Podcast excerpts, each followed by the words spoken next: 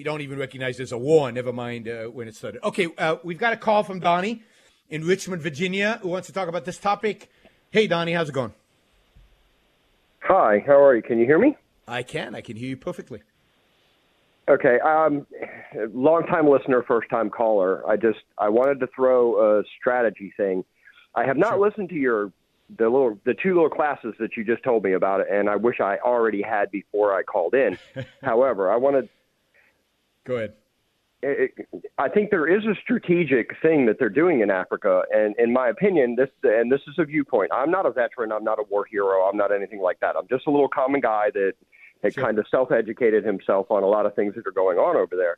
And my thought would be this: if on a world stage, it is not politically acceptable to go after Iran or to go after Saudi Arabia as the sources of these things, and the fact that these people are willing to die for a cause and it's an ideology thing to me, in my opinion, the strategy would be to reach out as far as the tentacles reach, even into a place like Africa or some place that may 20 years from now, considering that this would be a war of attrition and a war of faith, that if you start way out at the extremes and you start working your way backwards, you have to come back to the source and you're at least stopping it from expanding. So I'm confused by the concept when you say that But you'll never win. That we should be or But they can't win.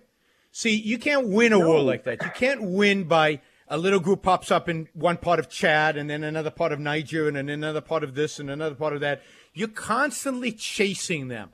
And they have the strategic advantage. They continuously get funding and arms and support and moral support from Iran and Saudi Arabia. On top of that, what you're showing the world is that you are beholden to world opinion. So you are weak. You're not a leader. You don't think strategically. So we have troops today fighting Islam in Philippines, in Malaysia, in Right, in in right. in uh, and and we're losing. We're not we're not winning. Right. It's not like radical Islam or or Islamic totalitarianism is shrinking because we're doing all this. Instead of saying screw world opinion,